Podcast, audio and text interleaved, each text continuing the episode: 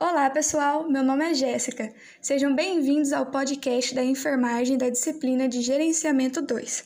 No nosso bate-papo de hoje, vamos estar falando sobre o capítulo 4, páginas 81 a 110, com o título Gerenciamento da Unidade Básica de Saúde: A Experiência do Enfermeiro escrito por Sônia Maria Rezende Camargo de Miranda, no livro A Enfermagem na Gestão em Atenção Primária à Saúde, publicado no ano de 2007.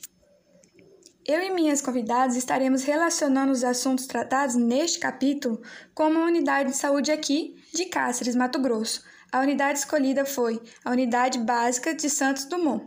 Lembrando que vamos relacionar de acordo com as nossas observações que fizemos em nossa vivência nessa unidade. Então, vamos conhecer nossas convidadas? Apresente-se aí, meninas! Olá, pessoal. Meu nome é Cirlei. Oi, pessoal. Meu nome é Daiane. Olá, eu sou a Marcelise. Oi, pessoal. Meu nome é Aparecida, mas pode me chamar de Suzy. Bem, Jéssica, eu gostaria de iniciar falando sobre o levantamento inicial de dados, ali da unidade. Segundo a autora do capítulo que estudamos, é necessário seguir alguns passos para que esse levantamento seja feito. Alguns desses passos não tenho como comparar, principalmente o que é listado pela autora como os passos de um primeiro momento, mas posso falar sobre as características da população que deu para perceber que é predominantemente idosos portadores de diabetes e de hipertensão arterial. Outra observação é sobre a área geográfica, que como a UBS atende a diversos bairros, a distância é uma barreira percebida, uma vez que não existe transporte público.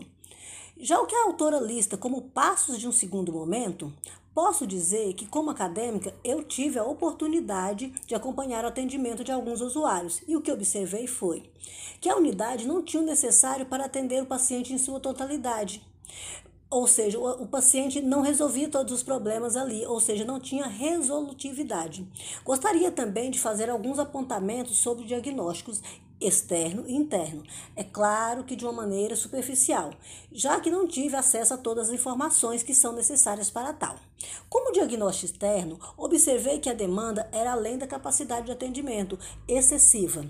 Quanto ao interno, posso falar sobre a estrutura física, citar que o prédio é alugado, uma casa que foi adaptada para ser UBS, mas que não atende os requisitos listados pelo Ministério da Saúde. Ali na UBS Santos Dumont, não tem a quantidade suficiente de consultório, somente um médico tem um consultório separado. Já a consulta de enfermagem é feita numa sala que guarda o estoque, que também é sala de exames do Papa Nicolau.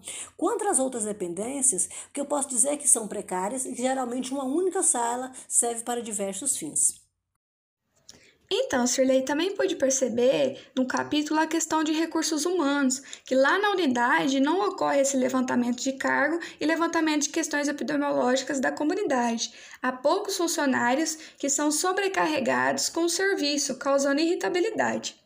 Também notei a questão dos recursos financeiros, que na unidade esse recurso repassado é para realizar reformas, compra de materiais de consumo, tanto para procedimentos de assistência quanto para a limpeza dessa, dessa unidade, consertos de emergência e demais coisas que podem ocorrer no decorrer do tempo, né? Não foi abordado o valor que recebe, isso não, não foi nos passado. Os equipamentos, materiais de consumo e medicamentos são organizados em uma sala, o estoque, Porém, nessa mesma sala ocorrem alguns procedimentos, como o Papa Nicolau, visto que também é a sala do enfermeiro-chefe dessa unidade. Os medicamentos mais utilizados nessa unidade básica são os medicamentos para hipertensão e diabetes.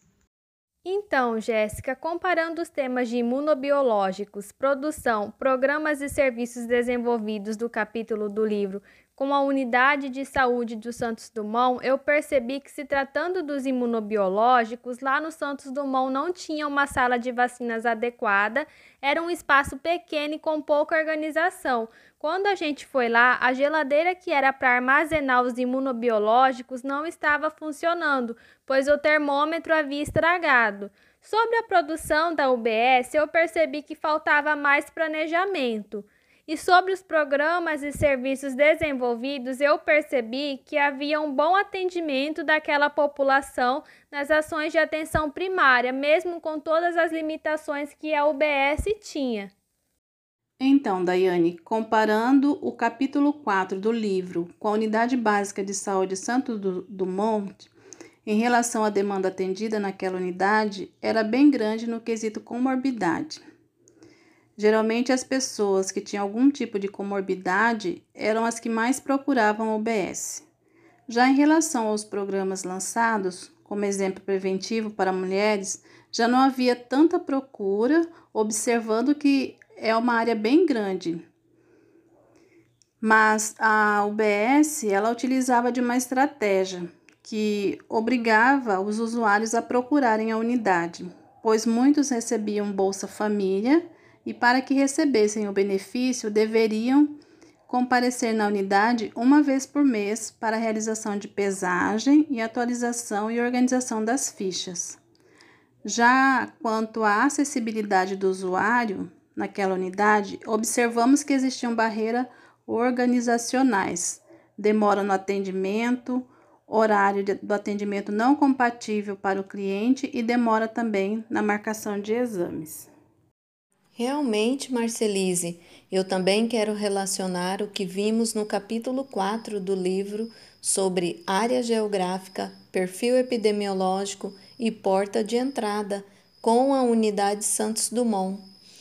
A questão de território, na unidade Santos Dumont, o território área e microárea é extenso, envolve muitos bairros e não foi possível conhecermos toda essa extensão, mas compreendemos que conhecer a comunidade se faz necessário para um processo evolutivo de benfeitorias conforme a necessidade desta comunidade.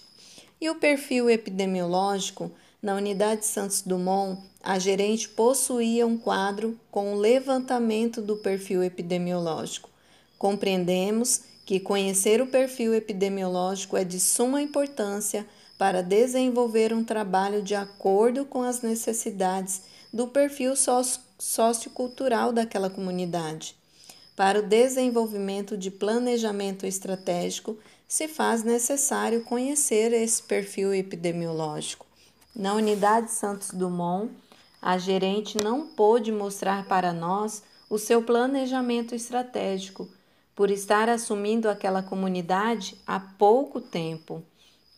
Com relação à porta de entrada, na unidade Santos Dumont, a gerente havia acabado de assumir a UBS. Ainda estava organizando sua equipe e sentia um pouco de resistência por parte da equipe.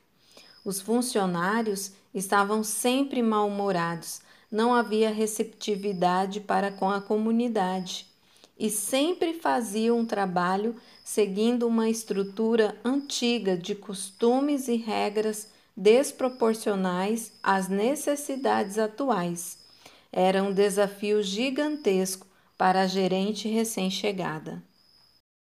Então foi isso, pessoal. Agradeço a participação de todos vocês, meninas, e vocês, ouvintes, ficam ligados para o próximo podcast aqui de enfermagem. Tchau, tchau!